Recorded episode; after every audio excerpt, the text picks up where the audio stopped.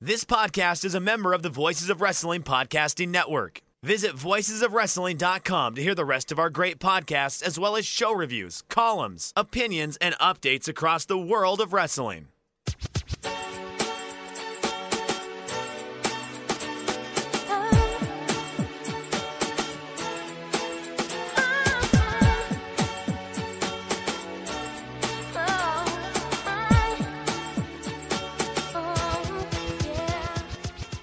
This is Everything Elite, the world's best podcast devoted exclusively to all elite wrestling and the elite extended universe.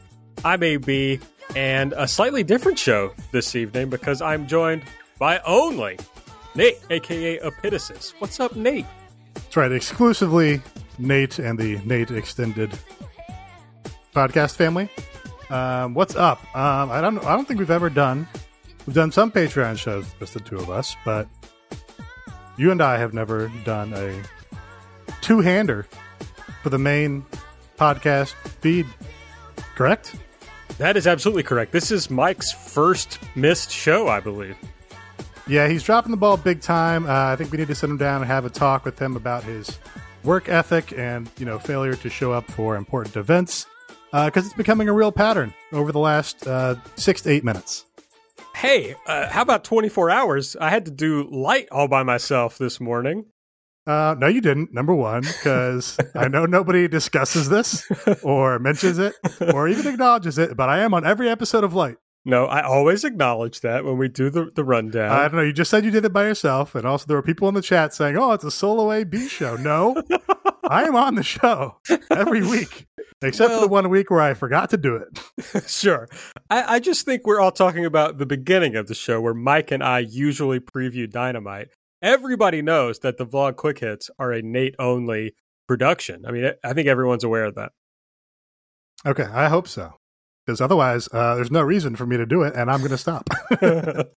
I had a, actually, I mean, Mike's going to listen to this. I don't mean for him to feel bad about this, but I had fun doing light by myself this morning. I had to vamp a little more than usual. Uh, but I, I fucked up uh, assonance versus consonants. So that was good. you heard about that all day. Yeah, a lot of people have pointed out to me that I got that wrong. So I appreciate that. As we discussed on the Patreon show last week, I think Light is our most listened to uh, Patreon content, which was proven by people talking shit about me not knowing uh, what assonance was versus alliteration. Yeah, I do. Uh, there is. I I get some enjoyment out of doing the solo quick hits that I do. I I don't know if it's because I'm like halfway in like performance mode or whatever, but I do find myself like giggling a lot at my own recaps of being the elite, even when I. I don't know. It's not like I laugh out loud when I'm watching it most of the time, but then when I'm discussing what happens, you know what it is? It's just Karl Anderson talking about his rampant cheating and about how he loves to cheat and he cheats on his wife. Uh, it just makes me giggle. Well, I mean, uh, luckily, Nate, I don't have. Uh, I would have to report that. Were you in a relationship currently? I would have to report your response to cheating. That would worry me, I think, greatly. Yeah, well, um, I appreciate you narking on me. Number one, that's I'm glad we're uh, you know you're a true loyal friend, and you would just immediately rat me out that way. I am Good, the to, good to know for for future reference. yes, you should know that. No, I mean, well, no, I'm not going to get into uh, how I view loyalty when it comes to my friends cheating on their partners. I don't think that's a good thing for me to Just discuss stay away. publicly. All right. Uh, if you want to know more about what I think about my friends cheating on their partners, you can follow us on Twitter at everything AEW. I'm at Aaron like the car. Nate is at Epitasis, and of course, the missing Mike is at Fuji Heya. Mike is actually was at the show tonight, so I think there's going to be some Patreon content with Mike and Drew talking about the live experience. Uh, so follow Mike on Twitter, and I'm sure you'll. Well, actually, there were some live reports on Mike's Twitter tonight, so go check that out. Subscribe to the podcast. Just search Everything Elite, whatever podcast app you use. Hit subscribe. You get these episodes as soon as they come in. I'm going to be the one putting it together tonight, so God only knows what's going to happen with this episode. Uh, if you use the Apple Podcast app, give us a five star rating and review. And we've basically already done an ad for patreon.com slash everything elite. Uh, but please go there. It's the best way to support our show. Despite this being a two man endeavor, we will still begin the show with elite or delete. I have to say, I should, probably shouldn't admit this. Did not listen to the show that I missed uh, a few weeks ago. Did, was did you guys do the format of the show differently? No, did the did the format the same. Um, I think I pulled out like two additional elites or deletes from our Discord to to fill some of the time at the top. So I don't know if you've earmarked a couple of those, but that uh, you know we pretty much yeah I, I thought it was a pretty good show. I enjoyed it. Okay, excellent. I'm willing to believe that's the first episode I missed because when we were in Japan when I came back, I did uh, check those shows out. Uh, but as I think I've said recently, I've basically stopped listening to podcasts, so I'm certainly not going to listen to my own podcast. that would be uh, narcissistic behavior, probably. if I listen to no podcast but ours, except your own. well, it's just that ours is the best, and none of the other ones compare. That's right. That is true. Okay, well, let's talk about what we really liked from the show tonight. Uh, I'm I'm going to let you start it off, Nate. So tell us what your elite pick is. Oh, this is okay. This is unusual, I guess, because we're missing Mike, but I'm going to start off the elite segment here. Uh, I thought the probable best thing on the show, or the best indicator of AEW's various successes, was the segment they did with Kenny Omega and Tony Schiavone in the ring doing an interview um, and being interrupted by the Dark Order, Evil Uno, to come out and continue to advance this plot where they are setting up Kenny to face uh, presumably Adam Hangman Page. Uh, I thought this really was executed well. The crowd reactions were fantastic. Um, most importantly, the crowd reactions sort of, you know, pushed and bled right into the story that they were trying to tell. Uh, and you just had a lot of elements that all work together. And uh, it's a great indicator for Adam Hangman Page that you have like, you know, a genuine, I don't know, do you call it a grassroots desire? Because it's not like they haven't pushed Adam Page and wanted him to be in this spot. It, it just, you know, it felt organic. It didn't feel forced. It was like the crowd really wants Hangman Page in that spot. They let him know about it immediately. And, you know, the promotion gave Madman, Adam Hangman Page and, you know, led him to believe that that's the the story that we're still on. Um, so that was great. You had like one of those great like pro wrestling kind of mechanics where you know there was a big schmozz. You had the Dark Order brawling. You had the Elite out there backing up Kenny and all this shit. Uh, and Adam Hangman Page comes out. I keep adding the Hangman in there. I'm being very thorough about that. You know, clears house, throws one guy over. You know, knocks Gallows over the the other side of the ropes, great babyface fire uh, in that spot as usual. Uh, and then he climbs up to the apron at the exact moment that Kenny Omega kind of stumbles back toward the center of the ring to set up his finisher, which he then doesn't go for. But, you know, it piqued the crowd perfectly at that moment. And that's kind of a thing. You know, you can't do a moment where like two people stumble around and come face to face and have a big, meaningful face off in like movies because, you know, it, it, it's just not organic. You know, it's all like manufactured, and you don't have the actual experience in the crowd of like, oh, Kenny's over there now. Kenny's in this spot now. Kenny's walking, and then all of a sudden, you know, they both arrive at the exact perfect spot at the same time. This is kind of a unique pro wrestling storytelling thing, uh, and it's fun. You get a big pop, and then Hangman doesn't hit him right away because he's you know still anxious or whatever the hell it is. Uh, so that was cool. I liked it, and the crowd reacted just as you would want them to it seems like we're, you know, the the Adam Peg, Hangman Page world title push uh, continues apace.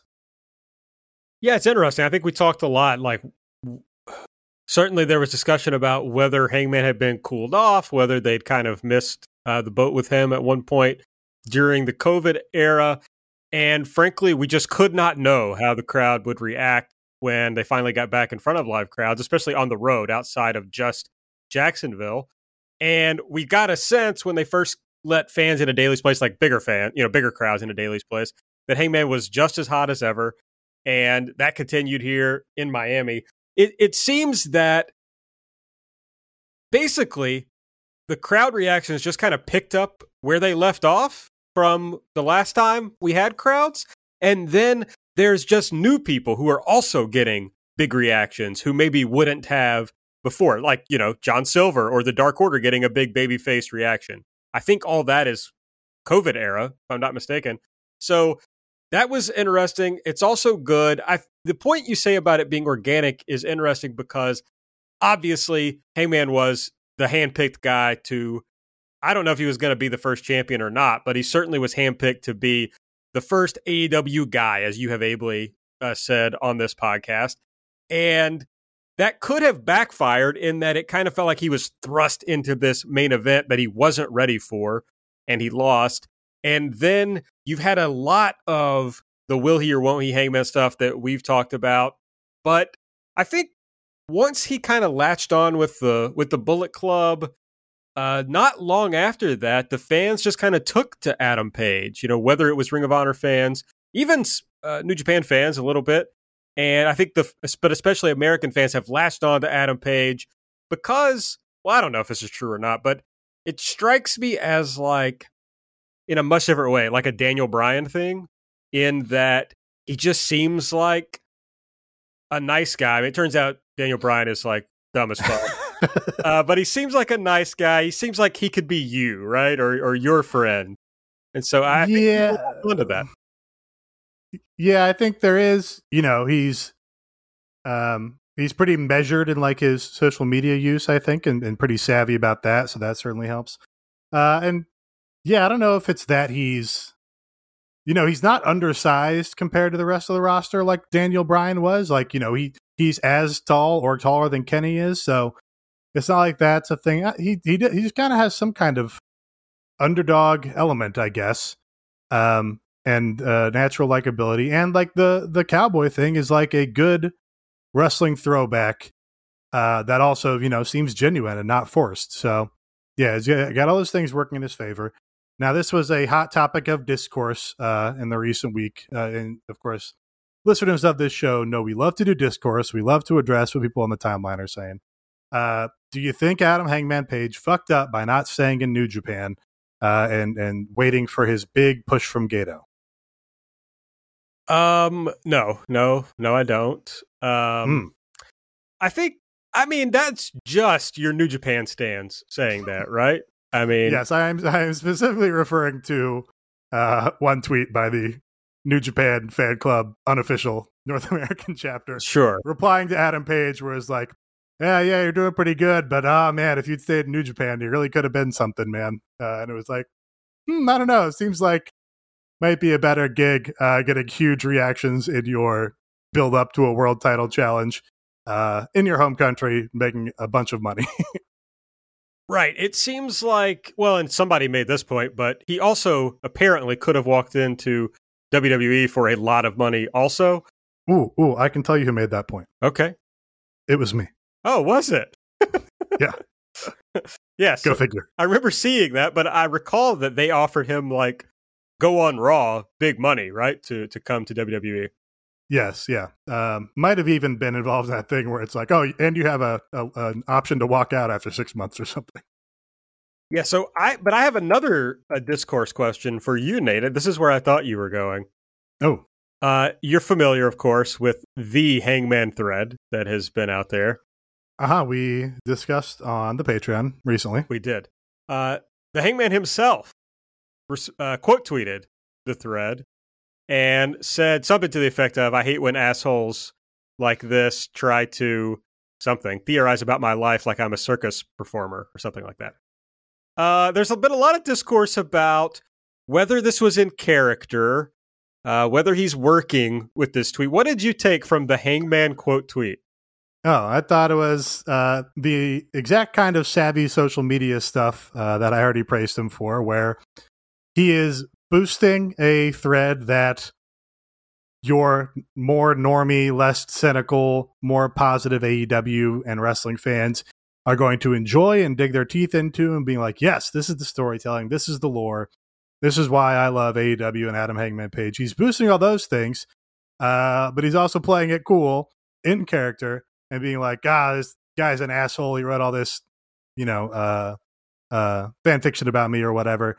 Uh, he just puts a little bit of an edge on, so it doesn't seem like he's totally, you know, engaging in, uh, you know, the the, the awful, possibly corny wrestling Twitter behavior or something like that. He's not being Cody, is what you're saying. Hmm. Cody loves if there's a piece on Voices of Wrestling about Cody, Cody Oh. loves to retweet it and talk about how good it is. Yeah, well, yeah. I mean, I think most guys do that. Yeah. I mean, yeah, Kenny will definitely do that. I'm reminded of uh Frankie Kazarian recently retweeting a, a article somebody wrote that was like this Frankie Kazarian promo is a contender for promo of the year. Um, yeah. uh, there was also some discourse about uh, major pro wrestlers demanding little news with the Z sites delete articles that are at all critical of them. Uh, these guys are all extremely online. They're all very gotten to.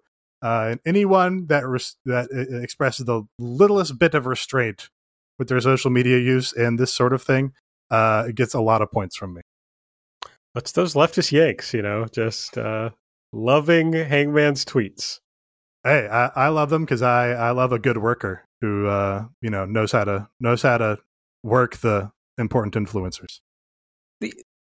The intriguing thing to me about the is this post in character is that it requires him to still be like very anxious and like unsure of his success and his his place in the promotion. But doesn't he have to be getting over that for this story to play out that he beats Kenny Omega? Yeah, or that's you know that's when he beats Kenny Omega is he stops being anxious when he has the title or whatever, and he you know uh, finds a new confidence and power to the power of friendship. Uh sure. I mean there, I don't mean to be like this guy on you, but there there is a John Calipari quote which is confidence is just proven success. So That's very insightful. Sounds like a, a great thinker and man. Yeah, well, he, that that's true. But you know, I, you're onto something that because I was going to say you kind of have to kick this problem to win the title, and I think you and Coach Cal would say no. You have to prove that you can do it to uh, instill confidence in yourself. Mhm. Yeah, I think that's. I guess yeah, that, that's what confidence is. I guess there's fake confidence and there's earned confidence, right? Um, and you have to be confident on some level in order to succeed. I guess in in the kayfabe world of Adam Page. Yeah, I was just I was just thinking about that of whether this made sense with his character. Right. It is a thing where it's like, oh well, once he wins, uh, are you in danger of taking away the thing that appeals to people about him?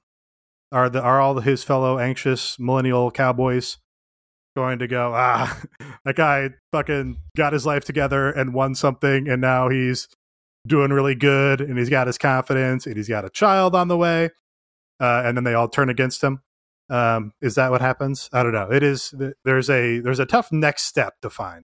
But that's true of all underdog baby faces. I mean, the question is always is this person better at chasing than being chased? Mhm. So I don't think that's unique to Page, but it will be something that they'll have to contend with.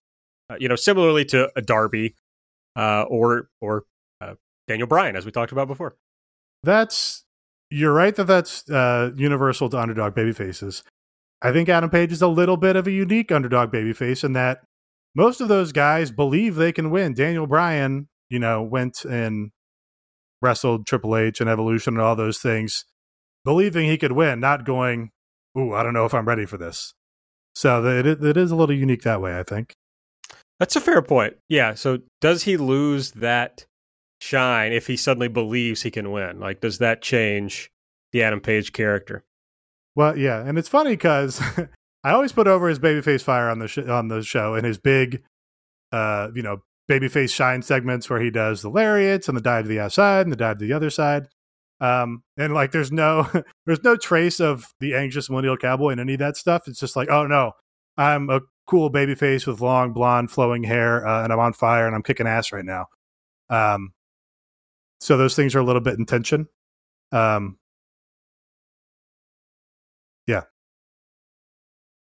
All right, I decided instead of you know like pulling other elites, we would just uh, talk more about about our own picks.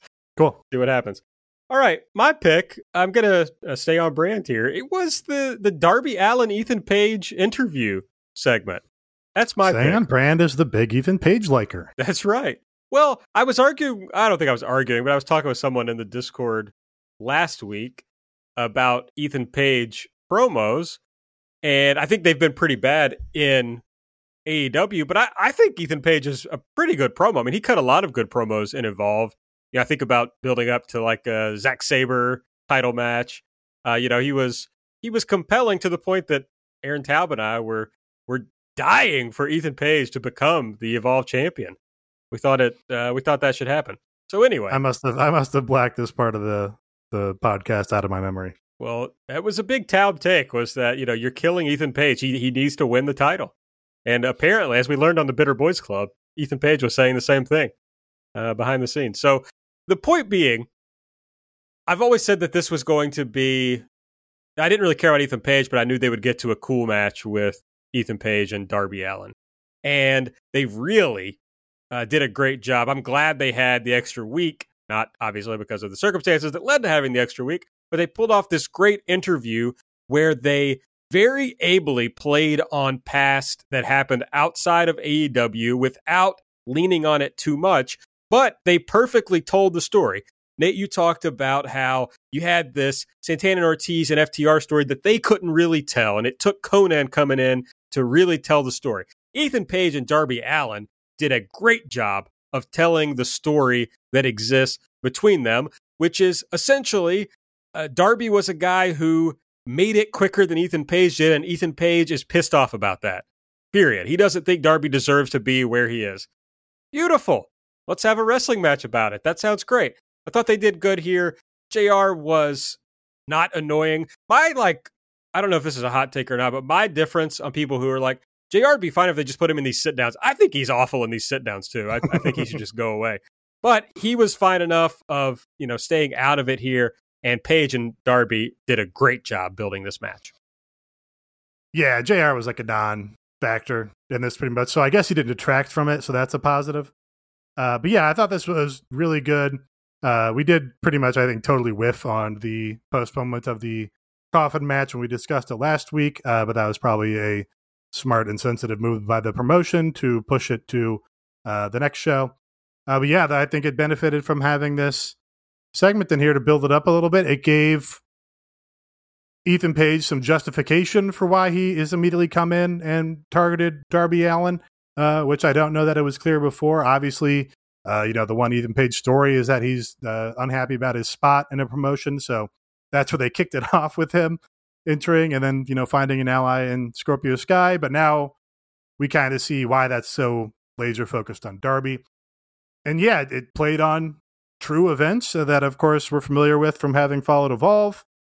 Both guys seemed genuine. I thought it, it is kind of tough, I think, to have a talking or promo segment or whatever it is with Darby when Darby doesn't fall into pro wrestler cadence where he's like, I'm doing this and I talk about this. And the, the fact of the matter is this, this, this, this. And now I stop talking. Now you start talking. You know, he, he kind of displays it a little more naturally. Uh, but Ethan Page, I think, did well in letting him lay those points out. Uh, and they all felt sincere and real. And then he responded and he said, Yes, he's absolutely right. Uh, and here's why I'm pissed off about it. Uh, yeah, no, it, it was a, a positive addition to the feud for sure. And you know, it has been hard for me to find complaints to make about Ethan Page since I since I you know gave the whole roster amnesty. So hopefully the train keeps rolling on that. Uh, some people were surprised that the word evolve was not uttered during this segment.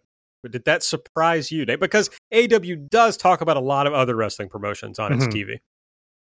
You remember during the build to the Young Bucks versus Page and Omega match, they did a sit down, and I think they bleeped out Ring of Honor, I think, or bleeped out WWE. They bleeped out one of them. Um, it has been so. I guess maybe if you're the competition, then they won't talk about you.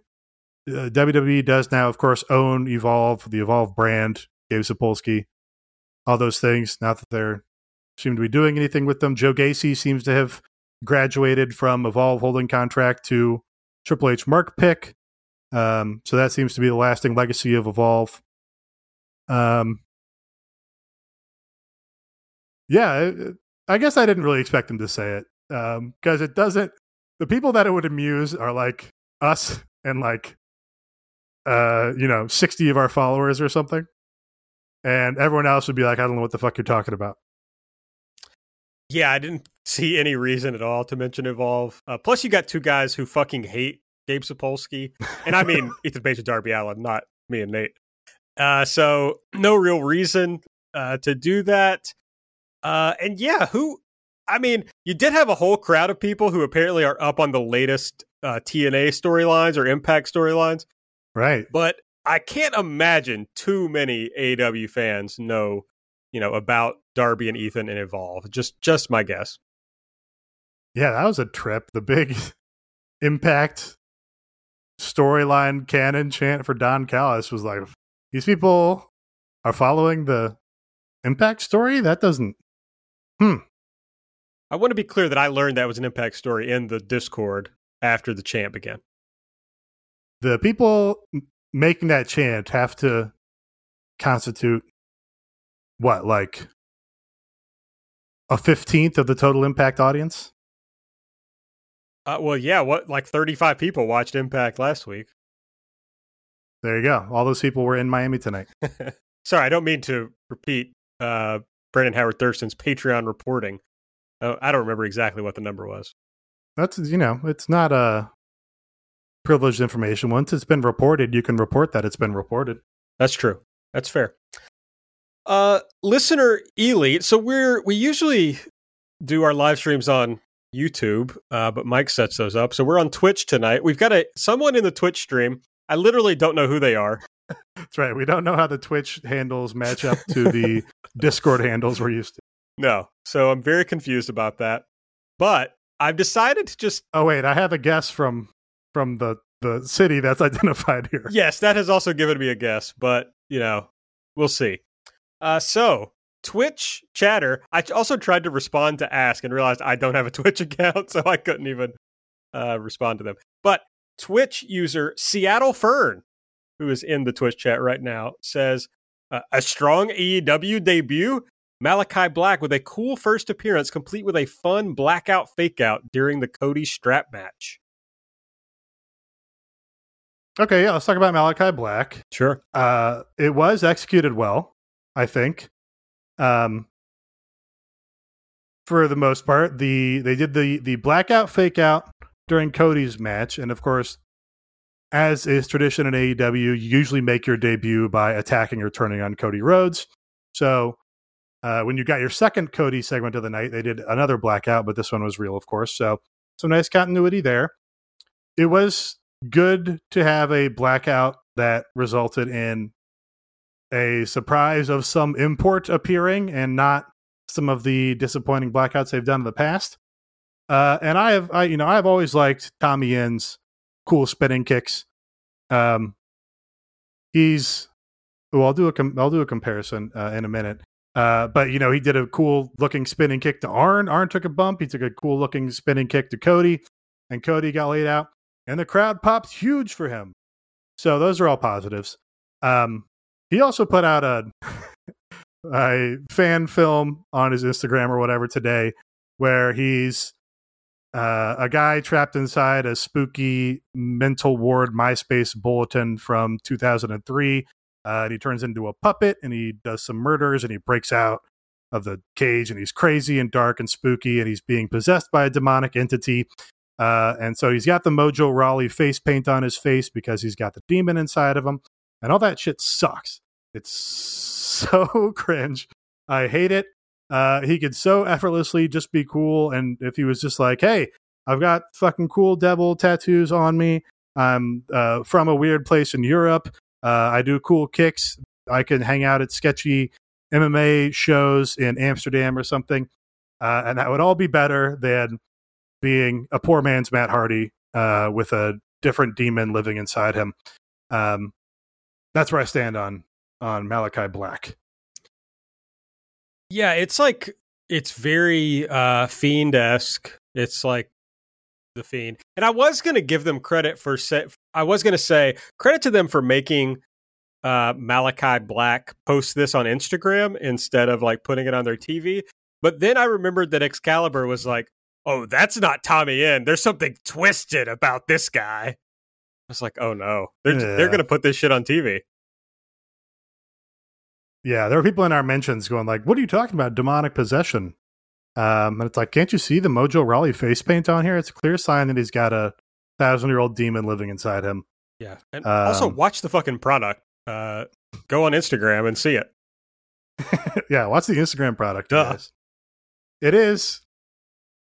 I don't know how they ended up with out of this married couple. They got Tommy End, and then Thea Trinidad just went back to WWE. Is not associated with Andrade, but just went back to the company that uh, fired her in. Um, I, I hard to say what kind of fashion that fired her for wanting to earn outside of her contract, which is in which she's supposedly an independent contractor, uh, and then just went back and like reappears in an ad break or something, and then loses the match. I, I, these pieces are very confusing to me.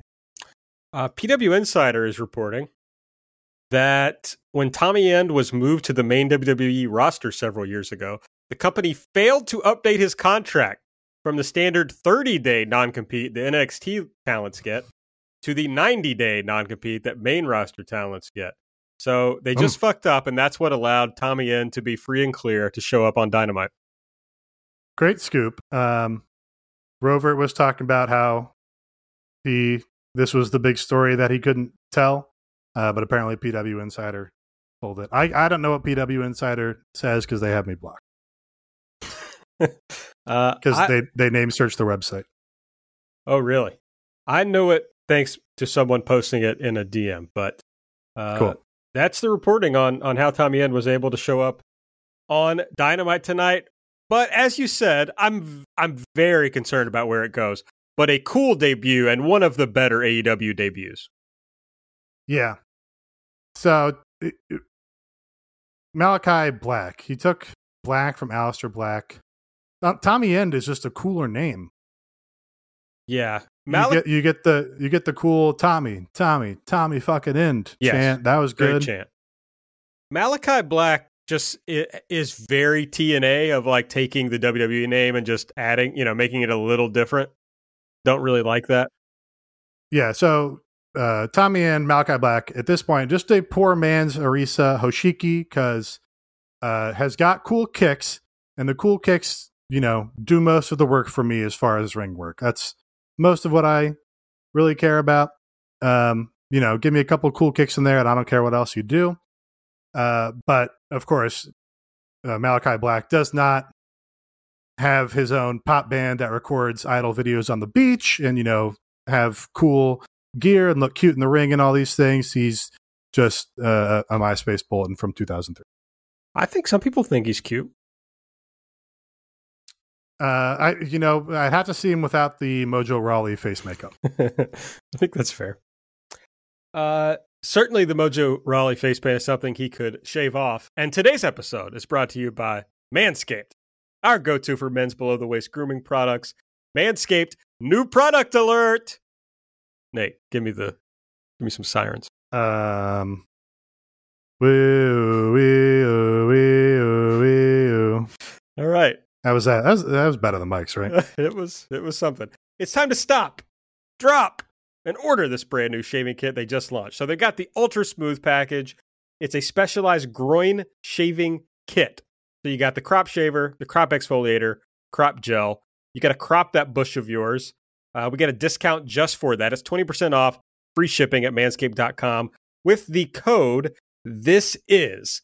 So on top of the electric ball hair trimmer that they have, they now got this smooth package to help you uh, get it even smoother, an even closer shave. You exfoliate, you get yourself cleaned up, you use the crop gel, uh, which helps you see where you're shaving because it's clear. The clear gel, you see right through it. Uh, it's got four essential oils.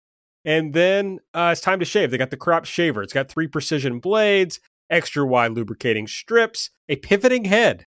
You need a pivoting head for shaving your balls. It's a delicate place. And it's also smaller, thicker, uh, has a micro comb bar, allows for the best shave possible. All these products are vegan, cruelty free, and sulfate free. I, I do have to say, I'm curious how a, a razor would be non vegan. Any thoughts on that? If the blades were made of shark teeth, I think I think it's pretty obvious. eh, you're right. I fucked up. Uh, it's time to get up close and personal with the best tools for the job, the Ultra Smooth package from Manscaped. You get 20% off and free shipping with the code This Is at manscaped.com. That's 20% off and free shipping with the code This Is at manscaped.com. Smooth it out, fellas. With Manscaped, your balls will thank you. I have more. I have the delete half of of Malachi Jackson. I have more thoughts. Malachi Jackson. No, that's that's the younger Jackson brother. okay. I, at least that's a guy. I didn't just make that up. Sure. Um. So I guess Wait, I mean is, this, is these this are not delete or no, or maybe. I I just have more thoughts on all right? Malakai Black. We're cooking Um, here. So there's certainly a place in wrestling for spooky goth people. There are a lot of spooky goth wrestling fans. Um, I, every time that I've seen Jessicka Havok live, I'm always shocked by how fucking over Jessicka Havok is, because there's just a certain subset of wrestling fans that loves, you know, uh, gas masks and black everything, black latex, and you know all these things. So I think you know that's great. It, that's great for wrestling. That's great for great for a character. A a crowd to which Tommy End can appeal to just being Dutch, Muay Thai, spooky Satan guy. That's you know, but he, he can do those at the same time. The stuff with the the fiend and the devil possession, and Matt Hardy has the thousand year old entity inside him, and uh, you know, Malakai Black is the spirit inside the vessel of Tommy End, just like the Fiend is the spirit inside Bray Wyatt, is the spirit inside Husky Harris. I has that ever worked to uh, a, a significant de- degree where it's like been good for business or been good for a guy's career? Um, because no no recent examples come to mind. No, everybody says it's like it can succeed because the Undertaker succeeded. Like that's always the the talking point. Right. And then and even then, hi hi even then, that's his. You know, the Undertaker gimmick is such a diet version of that. It's like uh, he's he's an Undertaker. He has a spooky mortician as his manager. Uh, you know, he, he's the dead man. It's like oh, he acts like he's a zombie sometimes. That's like pretty different from what the fiend in this shit has become. yeah, it's very different, and it also surprises me when people uh then try to bring Sting into this discussion. Also, like there wasn't anything spooky about Sting. No, He just The- hung out in the, the- rafters and painted his face. Yeah, his Starcade '97 entrance was a little spooky with like the laser face, um, but that was obviously just technology. Uh, and, uh, the other point against Tommy End, of course, his uh, insistence on going on this platform, Twitch, and talking about how much Vince loves him and Vince loves his terrible lore ideas, and you know uh, they only fired him because whoever else had it out for him. Um, Meanwhile, you have you have guys like the former aforementioned Mojo Rawley who goes in the interviews and is like, "No, that face paint shit was fucking stupid, and I hated doing it." Um, you know, so he should get an opportunity. Buddy Murphy going on whatever stream he's doing and saying, "No, I literally could not bear to watch the WWE, so I would just watch recaps and listen to podcasts or whatever." Um, so those guys are just instantly cooler than Tommy End, also. Uh, yeah, the marks are in the back, as they say. So, question from Seattle Finn, Seattle Fern: Would you say Demon Finn worked? Uh, Oh. Yes, it did. It did work for when it was used sparingly, and also before they put the Cybergoth Raver tentacle dreads on it. That was too much. That was the wrong direction. You know, it's like you know, like anything else. They did it best in New Japan, and WWE did a pale imi- New Japan imitation and watered it down and drove it into the ground, and then it, you know, uh, eventually did not work and was cringe. Yeah, but it, it totally worked at first because you have a guy who really didn't have much else going for him other than like being very hot Okay.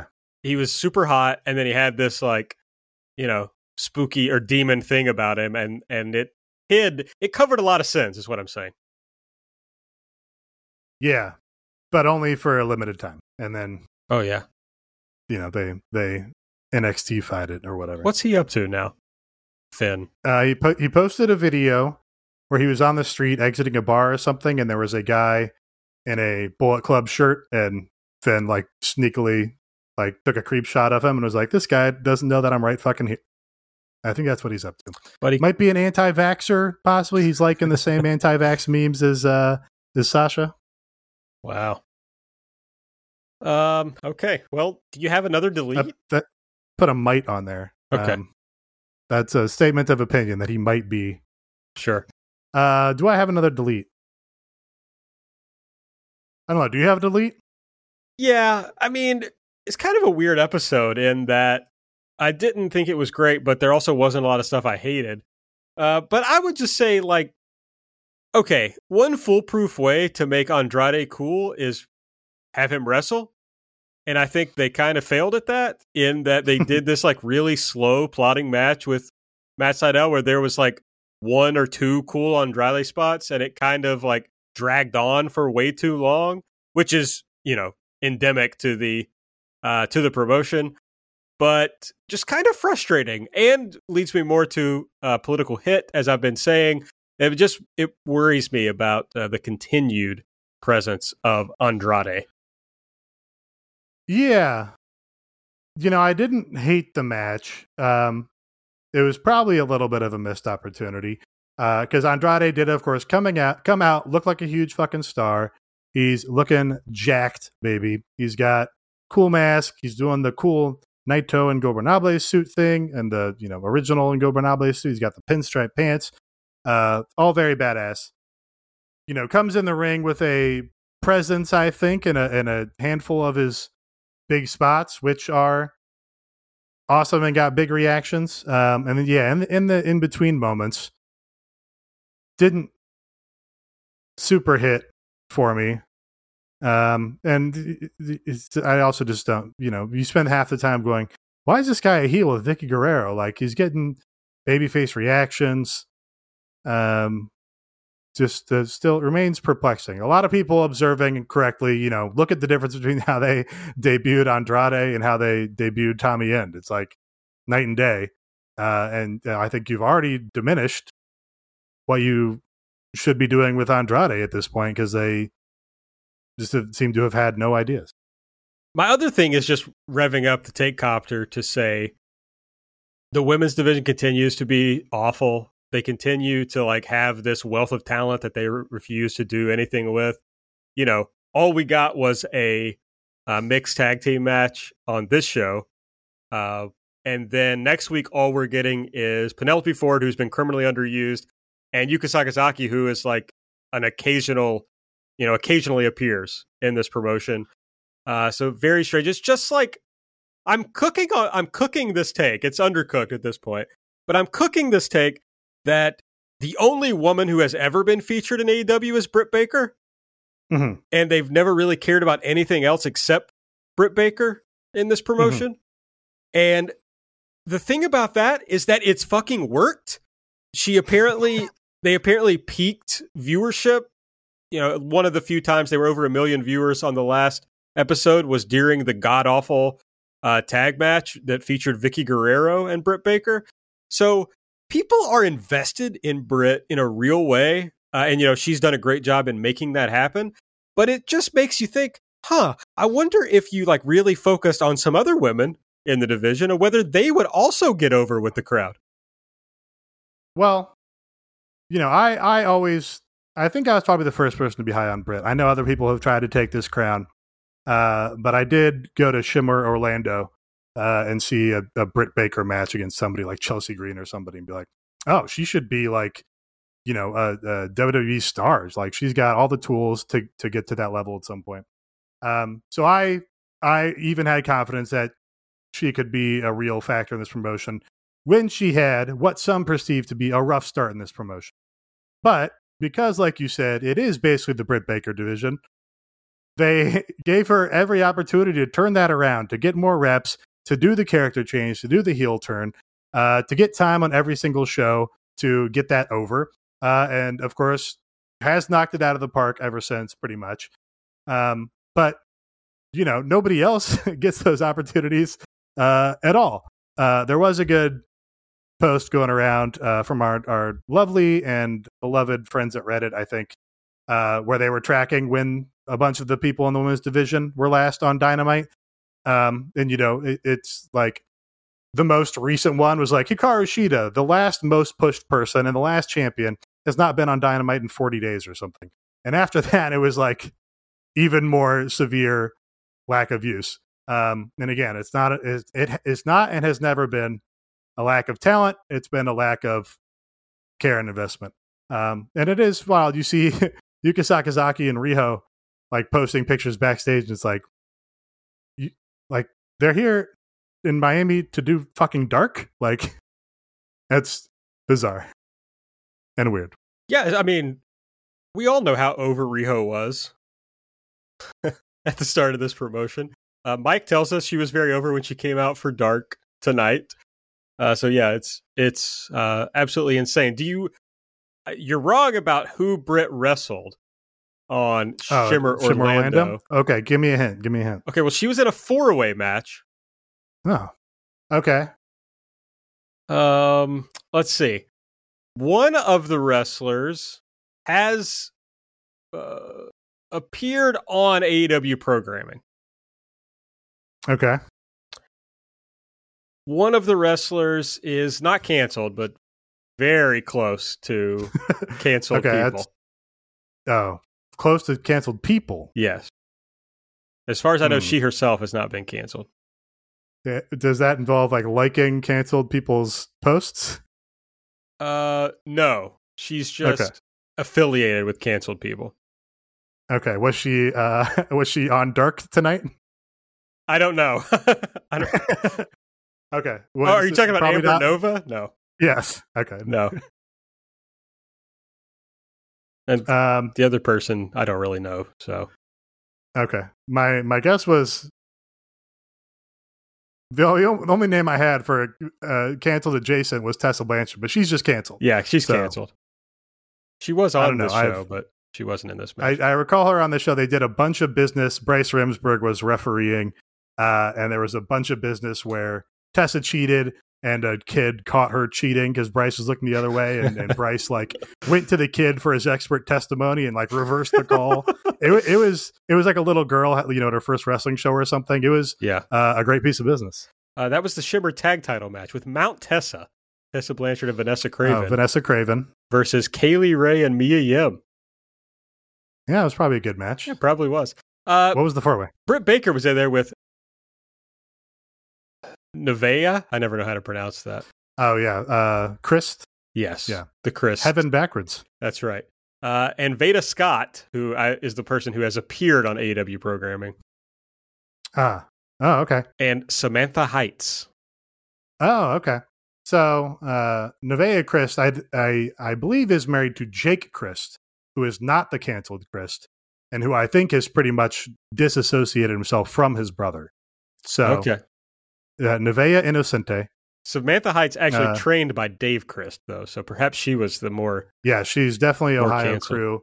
Um, had a really improbably good match with uh, Scarlett Bordeaux at an AEW show where they really just beat the shit out of each other and might have busted Scarlett's nose. Oh, um, that's that's all I'll ever remember. All right. Well, there you go. That was the match that happened at Shimmer Orlando 2017. It was like a it was like an 11 a.m. show. I definitely did not want to be up that early. Um, but I think they might have had coffee there, which was nice. We very, you know, uh, low, you know, not I don't want to say low energy, but you know, you could just sit back in your chair and drink a coffee and kind of watch the show as a as a little appetizer for your day. Yeah, I think I think SB vetoed going to this show, and we probably you know went to Disney or something instead. So sounds like an SB move. It sounds like it. All right, folks. Baseball and basketball seasons are long, and with up to 400 That's 400 potential matches a month. You can make each and every one matter by having skin in the game over at mybookie.ag. Lots of stuff to bet on. The NBA finals are here. Uh, I think the big soccer thing just finished, so sorry about that. But baseball's still going on, so there's a lot of that still happening. So you can bet on whatever you want. Uh, you want to use the promo code ELITE over at mybookie.ag. You sign up now, use that promo code ELITE. You get your first deposit match up to $1,000. You have to let them know that we sent you. So you can place a wager on team, player, or just, you know, you're watching something, you're like, hmm, I'd like to enjoy this a little more. Throw a few bucks down, whatever team you're watching. My bookie gives you the best odds and tons of options to make all your favorite sports uh, a hell of a lot more exciting, honestly. So they don't just have sports. You can bet on whatever sport. You can take advantage of the odds on whatever is happening. I think there's a big, well, Dan Lambert talked about it, a big Poirier versus McGregor fight. Bet on that one. Uh, you can also use the MyBookie Casino. They got the full fledged experience, weekly blackjack tournaments, prize pools of up to $50,000. You just use mybookie.ag, sign up now, use our promo code ELITE. That's ELITE, E L I T E, to get that free deposit bonus of up to $1,000 and start your day off with a win. Bet anything, anytime, anywhere with MyBookie. Okay, well, let's get to the rest of uh, this episode of Dynamite. It kicked off with a strap match Cody Rhodes, Cody Rhodes versus QT Marshall. Cody won after three Cross Rhodes. Yeah, I think this was probably pretty good for a four corners strap match, which is a tough challenge to do. That was, you know, the Miami crowd is funny because they did react big in some parts, but in the in between moments in matches where you know a really good wrestling crowd will like get behind somebody or you know do a clap or a chant for somebody, they they kind of just sit and wait for the next big thing to pop for. I want to say I'm sorry to the Twitch chatters because I don't have an account. I guess I could make one, but I just can't respond to any any Twitch comments. I just respond with my mouth. That's uh I mean that works. Also, I just don't I don't see it until later and then I'm I'm fucked. We've moved on to something else. Uh, yeah, I thought this match was fine. Strap matches are bad generally. They did okay. Uh my main criticism is like this could have been a hotter match if they hadn't done this like weird patriotism detour in the Ogogo feud and just kept it about this the thing between Cody and QT. Yes, for sure. They definitely sidelined this grudge match part of the feud to do something else entirely. And then like tried to come back to it and it was like you can't you can't convince us that you hate this guy and want to kill him when like you spent a month ignoring him. yeah. We got a Shawn Spears pre-tape. He said everybody's wondering why he hit Sammy with a chair. I'm not sure that's true, Sean. Uh, but he says it was because of Sammy's ego. Sammy always thinks he's one step ahead when he's two step behind. And Sammy, from out of nowhere, hits Shawn Spears with a chair and says, Gotcha, bitch. This is far, far from over. Just what everybody wanted to hear. Yeah. Yeah.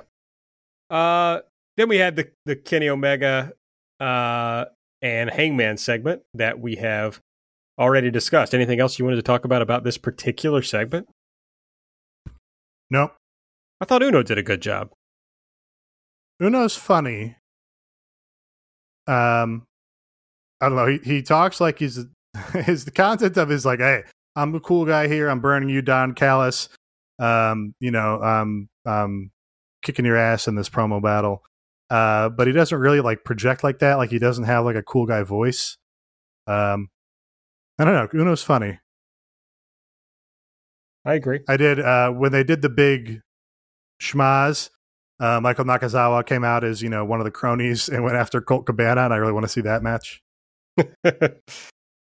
this led into the Darby and Ethan Page backstage interview, and then we got to Santana, Ortiz, and Jake Hager versus Wardlow and FTR.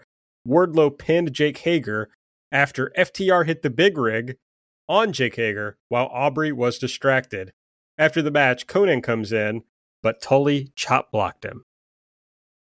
Yeah, this was a good match. I these, you know, we always like the six man six mans they do in this promotion. This was another good one where you had just a lot of interchanging parts that keep the excitement up pretty much throughout it, uh, and you get to see you know a good amount of all the people you want to see, and you know you don't have to see all their same spots over and over again. So you just kind of keep people fresh. I liked it. Yeah, I just I don't like how Wardlow's being handled right now. Oh, but they gave him his pin back on Jake Hager. That was great. Um, F on a distraction. Yeah, I, I don't care. I don't think. I was, you know, he he got the pin.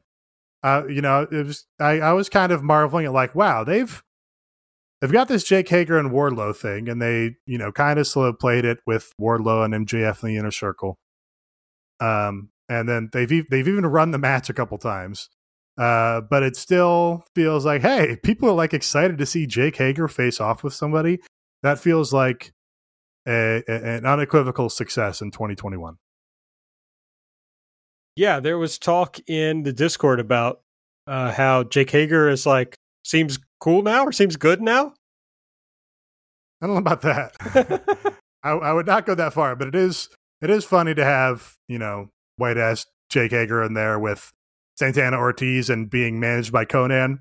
Uh, that's that's amusing to me, um, and I, it does it does make you more liable to find yourself getting into Jake Hager.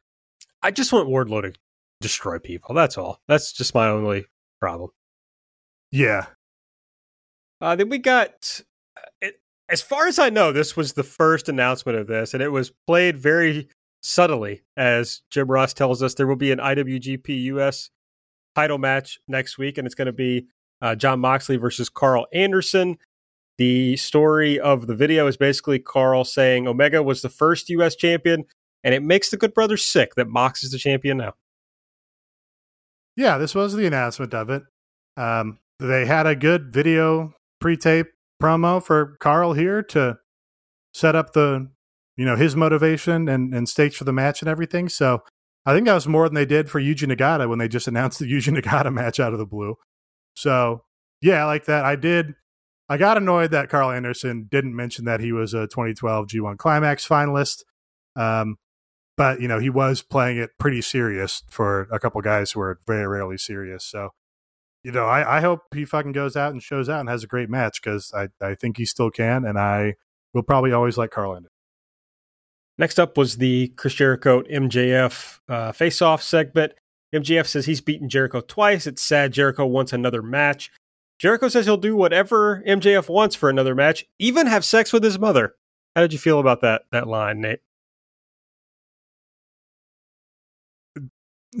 Just felt like uh classic cheap Jericho heat that people go fucking ape shit for. Um crowd loved it. No, you know what? I, I I actually can't even I can't even denigrate it that much because he did uh, uh, exhibit actual comic timing and put a little bit of a fresh punchline on it by waiting and waiting and waiting and waiting and waiting and waiting and then saying again. So that did surprise me, and I was like, ah, Jericho's got half a trick up his sleeve still. uh, I I think the story of this segment was like, oh, Jericho has been you know a made man for a decade plus, so it doesn't matter what he does in his segments when he has a large crowd here that wants to see him. They're going to go wild for him. MJF then, uh, you know, really pulled a trick on me here where I've been accusing him of repeating the Cody, MJF Cody story. And he says, in fact, I'm repeating the Jericho and Moxley story and says that Jericho is going to have to beat four guys in a row uh, to get another match with him. Jericho said, sure. MJF said they got to shake hands on it. Jericho keeps hand control on the handshake and does maybe the world's shittiest Ju- Judas effect. Yeah, not a good Judas effect. They didn't shoot it well for the first part because you didn't actually see the impact at all. You just saw like Jericho's opposite shoulder taking up most. I don't understand.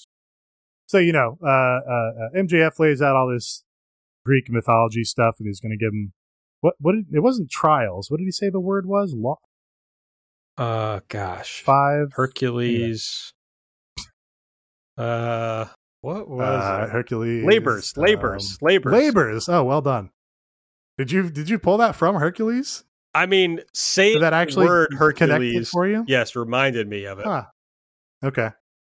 Um, he does compute as a kid who like read, uh, Greek or Roman mythology novels, or you know, uh, uh histories, or what did you call them? You know those those easy reading books when you were a kid that were like, here, here's twenty Greek myths, and there was always one kid who was super into them. You know what I'm talking about?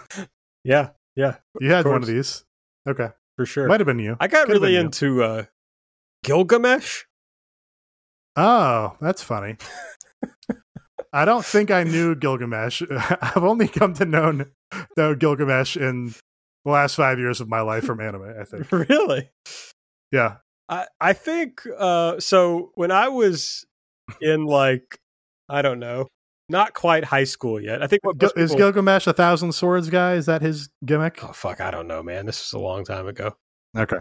Um, so basically, when I was in like what what would be called middle school, but we had so few people in our school that we just had elementary school and high school.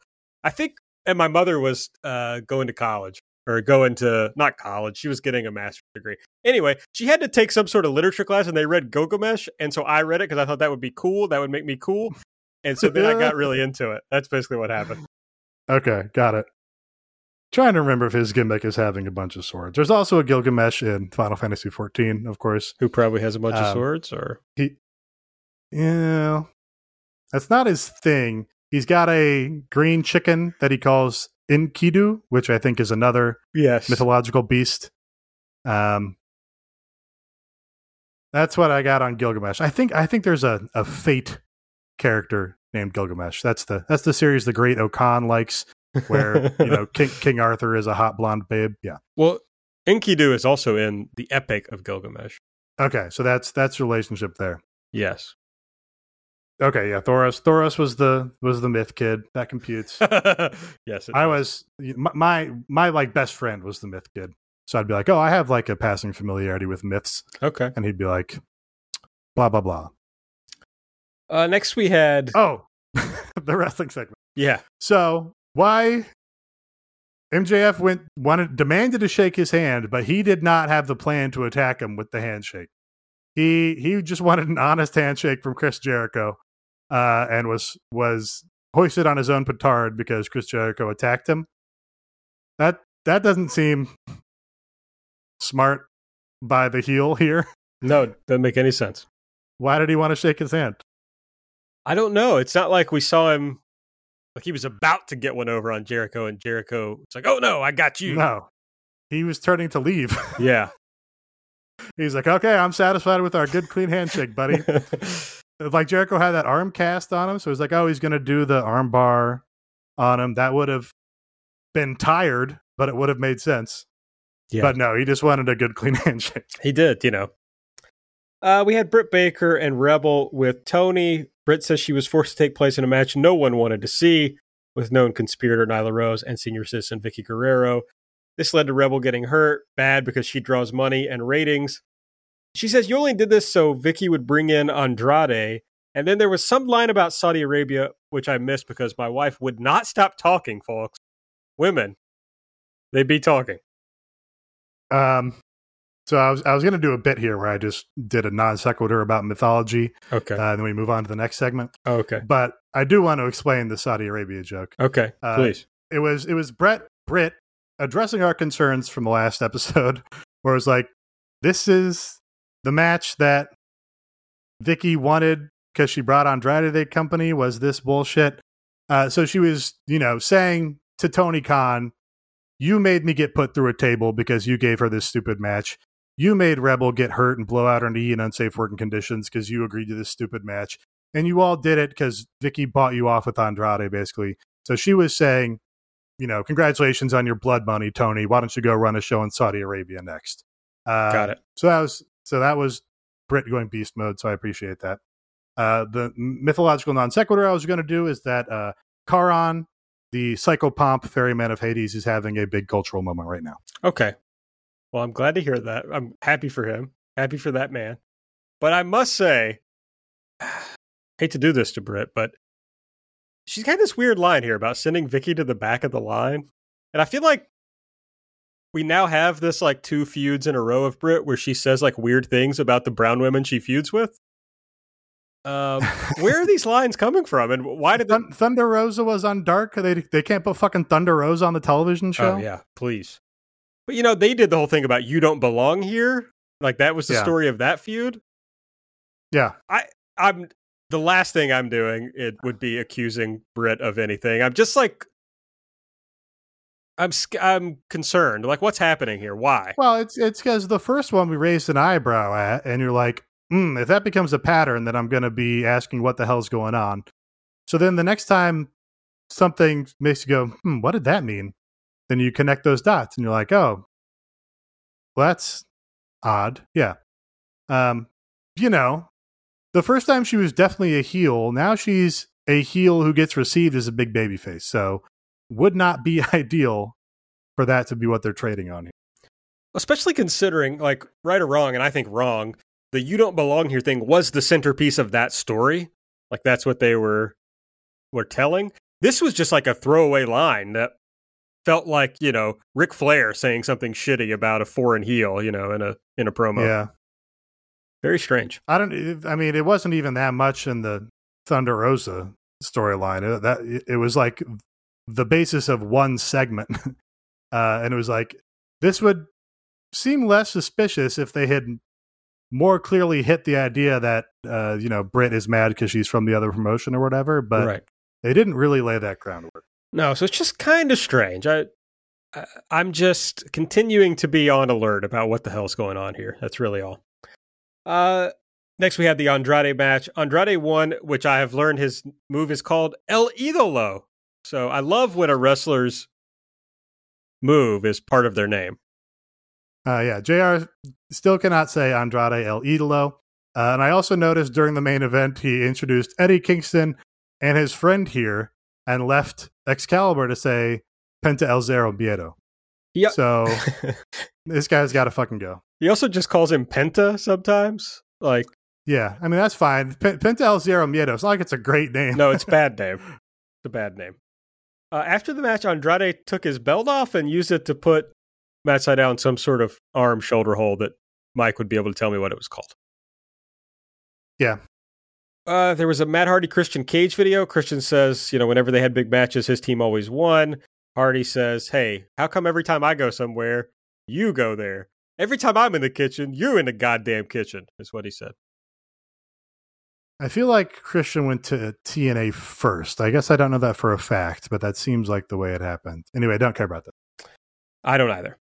Arn Anderson, uh, we talked about this. He's with Tony. Malakai Black, I think is his name, comes out, spin kick. Cody comes out. He also gets a spin kick. Earlier, Cool kicks. I'm sorry, Cool kicks. cool kicks. I Oh, I, I hear you're a kicks guy now. I am a kicks guy. What did you place a bid on? Oh, those kind of kicks. Uh, Yeah. So I basically, I mean, people are going overboard with this thing about me getting into sneakers. I'm not saying I'm going to be like a big collector. I'm just, I just decided I Now, wanted when you say people are going overboard, what people do you mean? Because I, I a few people in my mentions. Hmm. And look, all that I want is a, a couple, few pair of like cool, cool shoes. That's it. okay. So I did some research, like if you're just getting into sneakers, like where should you start? And the best answer I got was like just get a pair of Jordan ones.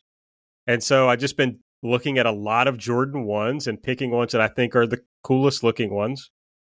And so I have uh, put a bid in on StockX uh, on a pair of Jordan ones. Well, I just pulled up my app, but I was trying to find out how much those shoes the uh, Young Bucks were wearing tonight for hmm the Jordan 1 Retro Highs Rust Pink. Last sale on StockX, $4,018. Those shoes. And they they tied uh, bandanas around them. Yes. They did. So that was cool. Okay. Uh, but yeah, pair of Jordan 1s in, in some tropical colors. Okay. Well, best of luck on the bid. Thank you. I, mean, obviously, I bid lower than the than the lowest ask because I want to get a deal, you know. But we'll see how it goes. That's the hope. Yeah. Earlier tonight, we see Starks, Ricky Starks, in the ring. He's got some security with him. And he says he has to have security because he can't trust Brian Cage to not put his hands on an injured guy, being him. Taz comes out, asks Ricky Starks, What's he doing? This is embarrassing. Starks says, What's embarrassing is Brian Cage. He doesn't know the meaning of team. Then we get this really weird edit, and he comes back to say, He's talking about the FTW title. Where I'm from, the W stands for wife. And Brian, I'm talking about your wife. Yeah. This uh I don't know how this played in the building or whatever. This was not edited together in a way that made it seem like a cool or hot or slick segment that really did anybody any favors, I don't think. I mean, Ricky's outfit looked cool. That's all. More more wife fucking talk. So they didn't they got to put that on the whiteboard backstage where they clear spots with each other. Only one wife fucking promo per show. Yeah. The W stands for wife. It reminds me of, I think, my most popular tweet, which was this I found this George W. Bush t shirt that says the W stands for women. And I just, all I did was type George Women Bush. and it got, it was very popular. Uh, so now I'm thinking of posting George Wife Bush. Yeah, that's a lot like the Harold and Kumar screenshot that was going around yesterday. Did you see that? I did not. It's just a, a screenshot from the movie of Kumar wearing a shirt that says Bush, but it's like underneath it, it says like not the president, the pussy or something. and somebody was like, people talk about old movies being good, but this joke is bad. And then everybody was just like, no, actually, it's a good movie. I did hear the Jay Z song Blue Magic yesterday. Oh, off American Gangster. Yes, where he says the line, money over broads, you got it, fuck Bush. that was, I think, the first single off that album, uh, and maybe the worst song on the album. Oh, you think so? I like that song. I like the album. I don't like that song. I definitely like the album. I like the song also. Don't care for the song. It's uh, a, a Pharrell beat, I'm I'm guessing, right? Okay. He usually picks better Pharrell beats, I think. Uh, definitely, a, yeah, that was definitely a Neptune's track. Yeah, that's a good album. It is. I think it. I think it went underrated for a long time. It is now being uh, reappraised. I was listening yesterday. So, as you know, I've been getting into soul music, and I was listening yesterday to what was it? It was an Isley Brothers song. Hmm. That is famous. That is. um Oh, it's the. It's a biggie. It's a biggie sample. Okay. Uh, dun dun dun dun dun. Yeah. What What's that biggie song? I don't know. oh, it's on the American Gangster album. Also, it's the track with Beanie Sigel. Exactly. Between the sheets, Yes. the Isley Brothers song. So I'm like, listen to the whole thing, and I'm like, oh yeah, this is the Biggie track. This is this is good. Mhm. And then that part hits, and I was like, wait a fucking second, what song is this sampled fr- sampled in? You know, I just I couldn't Yeah. figure it out, but then luckily it it uh, came to me. So I, I I was obsessed with that track with Beanie Sigel uh, for a while. oh yeah, it's a great song. hmm Also a, a great Isley Brothers song. So Absolutely, stands on its own. it absolutely stands on its own.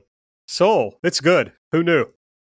That's a funny thing. Um, like it, Kanye is like similar to like Tarantino in this way, where Kanye will put whatever soul beats on his albums, right, or chop things up, or have like whatever Brenda Lee drops or something, and then like you'll see the popularity of those original tracks like jump, and all of a sudden it's like, hey, check out this soul playlist, and it's all this shit from Graham Central Station or whatever that people were not listening to before, and now it's having like a renaissance.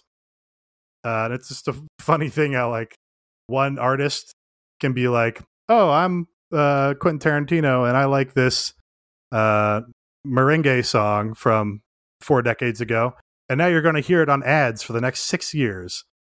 Tar-. Tarantino did get me into Bobby Womack, so Hmm.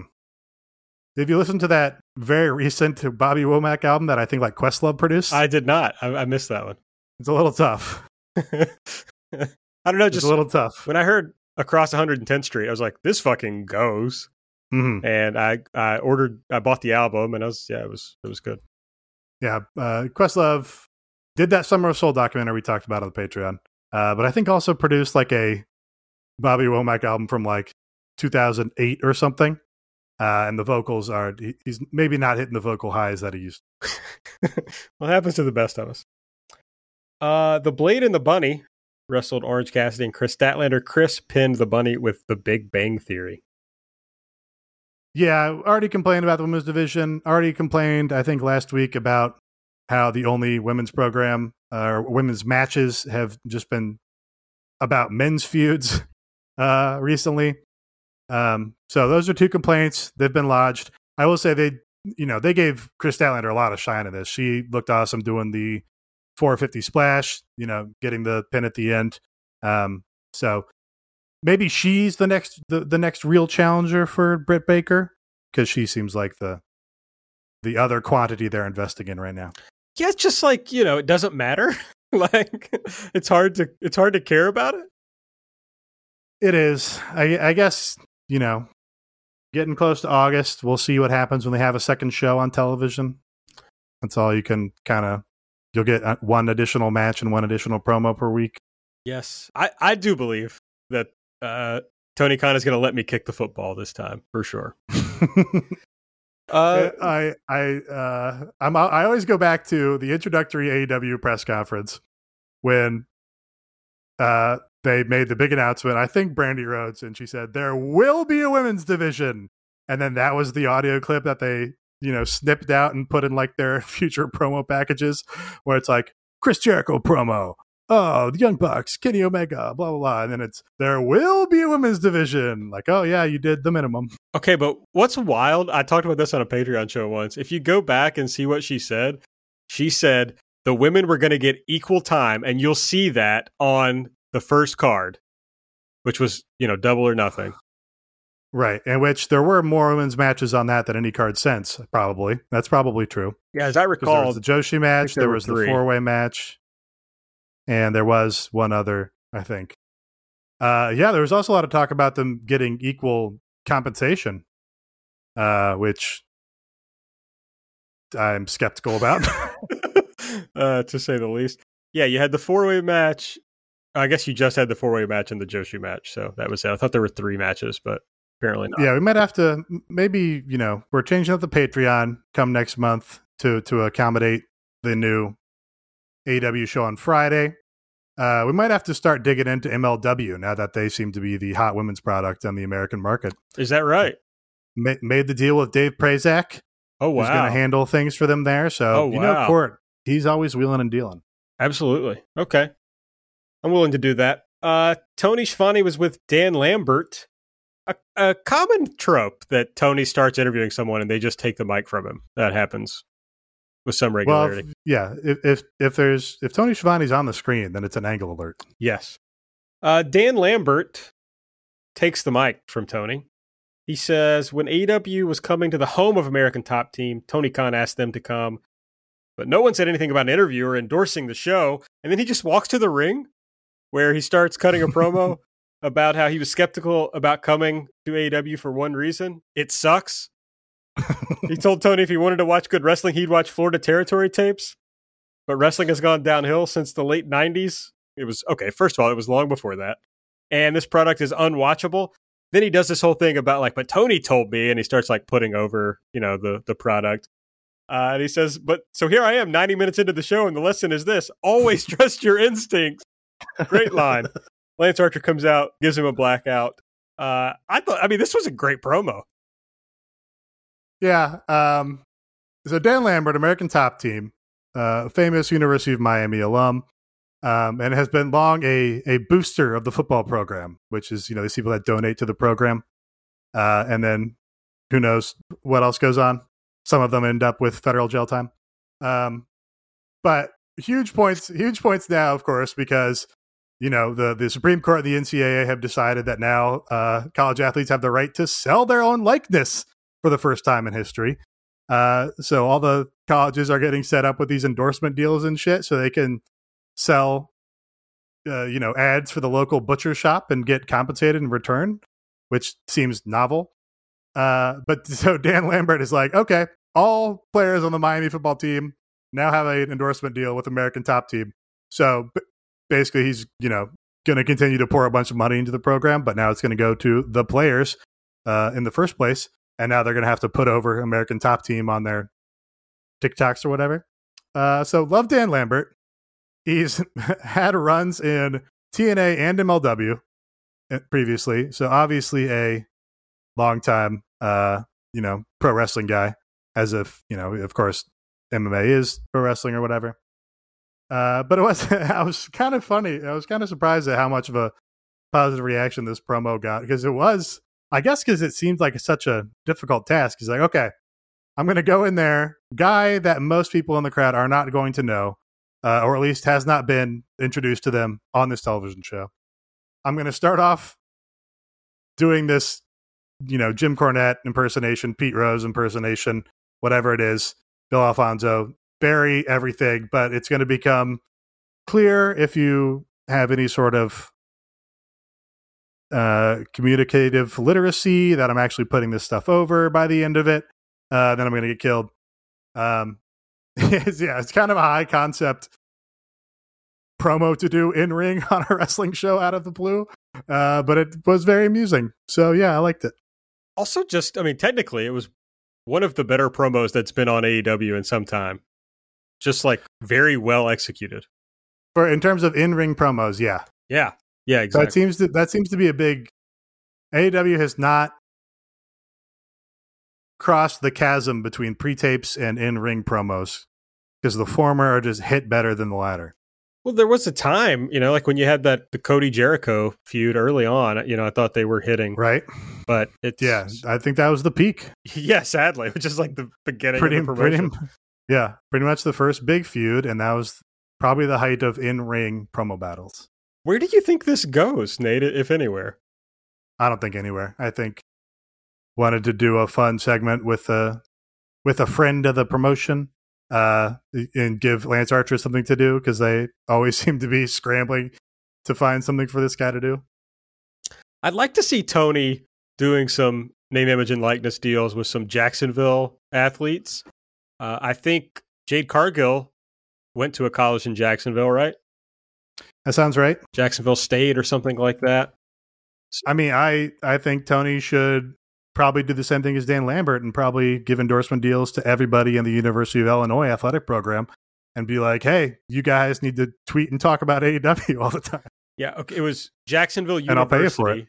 Was Jade Cargill's or is Jade Cargill's alma mater? Uh, that's a private school though, so I, mean, I don't really know how that works. But anyway, uh, yeah, that that should be happening. They should be doing some NIL deal deals. I want to see some college athletes in the front row at Dynamite. Is what I'm saying yeah, I mean, you—if you can get pay uh, pay what is relatively a pittance to some big SEC guys, you're going to get a lot of people aware of AEW that might not otherwise be. Absolutely. Um, University of Miami, the finishing school for the best and brightest minds in pro wrestling. Of course, Dan Lambert, uh, hard effing core Joe Koff, The Rock, Dwayne Johnson, and uh, as Mike reminded me, fake Sting, Steve Farmer all University of Miami great thinkers. Love to see it. Uh, the AW titles were on the line in the main event, a street fight with the Young Bucks versus Penta and Eddie Kingston.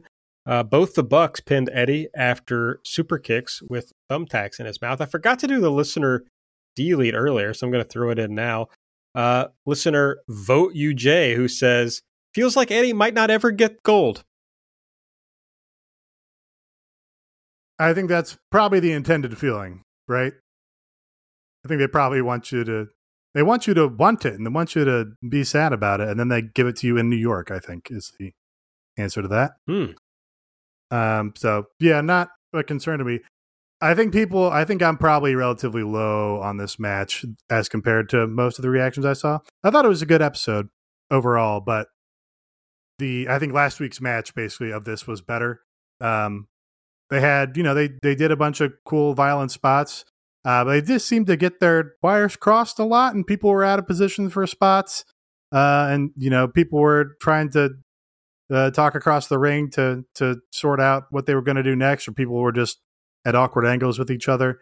Um, which I don't think make it a bad match. Like in, in some ways, when you're doing a big clusterfuck hardcore match with tax and all this shit, like it being a mess adds to the fun of it. Um, but yeah, I, I, I think just coming off the high of last week's big babyface win, this kind of felt like mm, I'm pretty sure they're not winning here, and I'm, I'm kind of becoming more aware of the awkward spots in this match as a result of that. Maybe the guy who came out the best from this was the elite hunter, elite hunter, the elite hunter, Frankie Kazarian. when he when he joins the wingman, he becomes the elite hunker.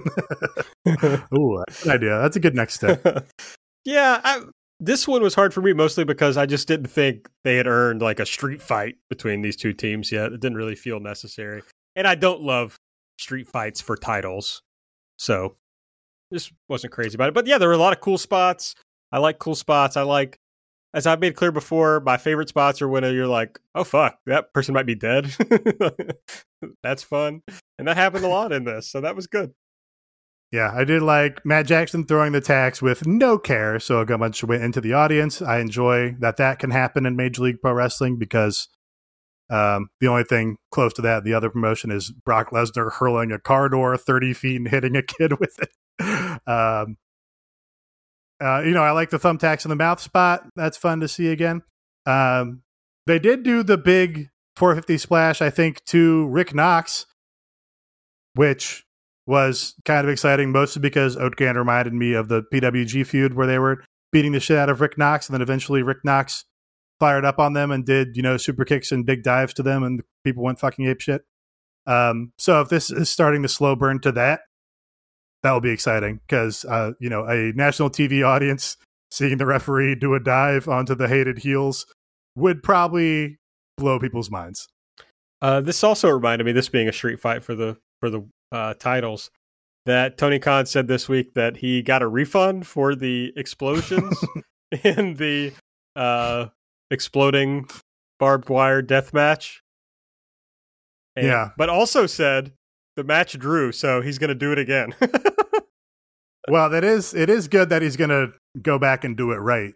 Except he really better do it right next time, or he's fucked. Um, I do wonder what's what does Megha Parekh have to have to send the the explosion guys to negotiate a refund from them when you know strictly by the terms of the contract you have to imagine they satisfied it right like absolutely they they brought the explosive elements. They detonated them. Um, how, how does Megha Parekh frame that to go? Uh, you did not satisfy this arbitrary standard for how good the explosion will look. Yeah, I mean, because I can't imagine they're doing like a lot of business with the with these people. It's not like you're losing return business. Doesn't sound that way. No, so I don't know. I mean, obviously, it's probably just you have a the son of a billionaire who can probably put more pressure on you than uh, than you're mm. able to bear. Is my guess. Yeah, that, yeah. that's a that's a less interesting answer, but yeah. uh, you know, probably the correct one so, as it goes in America. And a refund is probably charitable because the the uh, invoice had probably not come due yet. So I expect they just simply never paid the invoice. Could be. Okay, well, that was Dynamite uh, for this week. If you like our show, you want to support it, the best way to do so is to go to patreon.com slash everything elite. As Nate mentioned, we're about to really switch up the Patreon as uh, August comes around and Rampage debuts. We'll be doing basically a Patreon show breaking down Rampage uh, every week. And we went into great detail on how the new Patreon is going to look over on the Patreon. So if you want to go check that out, there's an episode up about that. We also uh, did our Wednesday uh, pregame show for Dynamite where I, on my own, previewed Dynamite, and Nate gave us the vlog quick hits on his own, as he does each week. Correct. That was it. Accurate. We have a Discord. Accurate, accurate, but not satisfying. Uh, yeah. Well, uh, we also have a Discord. That's fun. You know, we put up episodes on there. Just go join it. It's fun. We do these live streams of this show, and of course, we do um, live instant reactions for the pay per views, and there'll be one of those coming up soon. So get excited. That's patreon.com slash everything elite. Next week on Dynamite, Fighter Fest Night 1, they're going to be in Cedar Park, Texas. Uh, you got the coffin match Ethan Page versus Darby Allin. The IWGP US Championship is on the line with Jon Moxley defending against Karl Anderson. Matt Hardy versus Christian Cage. The FTW title is also on the line. Brian Cage versus Ricky Starks. Penelope Ford versus Yuka Sakazaki. And Hangman Page speaks. A stacked show for Cedar Park. Cedar Park being rewarded for selling out. Seems like tickets are really moving well in Texas. Seems like Miami is probably going to be the low point for tickets in the near future. Um, I did they add the street fight match after canceling the coffin match? Is that maybe what happened and why they went to it? That makes sense. Yes, I think that's true. Okay. So yeah, give them give them a little bit of a pass for that. Yeah. I mean, it's fine in the grand scheme of things. It's just lessened my interest. Right. It's just kind of a that's a that's another sort of AEW thing they'll do where it's just like we're going to do a big gimmick match because we think gimmick matches sell tickets and uh, we just want to put one on this show to get more interest to it or whatever. Kind of irrelevant of the you know uh, sometimes the the circumstances. Yes, AEW will chase ratings, chase business. Uh, it's not like WCW level hot shotting things, but it's uh, it's adjacent to that strategy for sure. It is it is kind of nice to have a promotion that still feels like they have to do that at all. Chase chase uh, chase people's money is is probably healthy in some regard. Yeah, that's true. They are actually trying to continually do things that fans might respond to positively, which is Yeah. novel for American pro wrestling. Yeah. Yeah, that's true. So give them give them credit for that too. You're right. All right, fine. I'm I'm so nice. You are nice. I guess I didn't realize amnesty also applied to the promotion itself. Um, well, no, you know, I'm still largely positive on the promotion in the first place, so it didn't need amnesty. All right. All right. Uh, well, I think that's the show for tonight. So make sure you're following us on Twitter at Everything AEW. I'm at Aaron Like the Car. Nate's at Epitasis. Mike is at Fuji Heya. Subscribe to the podcast. Give us a five star rating and review on the Apple Podcast app. And if you want to support the show, the best ways to do so are to go to patreon.com slash everything elite and subscribe, or go to manscaped.com and use the promo code this is for 20% off and free shipping. So uh, that's it for Nate. I'm Aaron. We'll see you next week.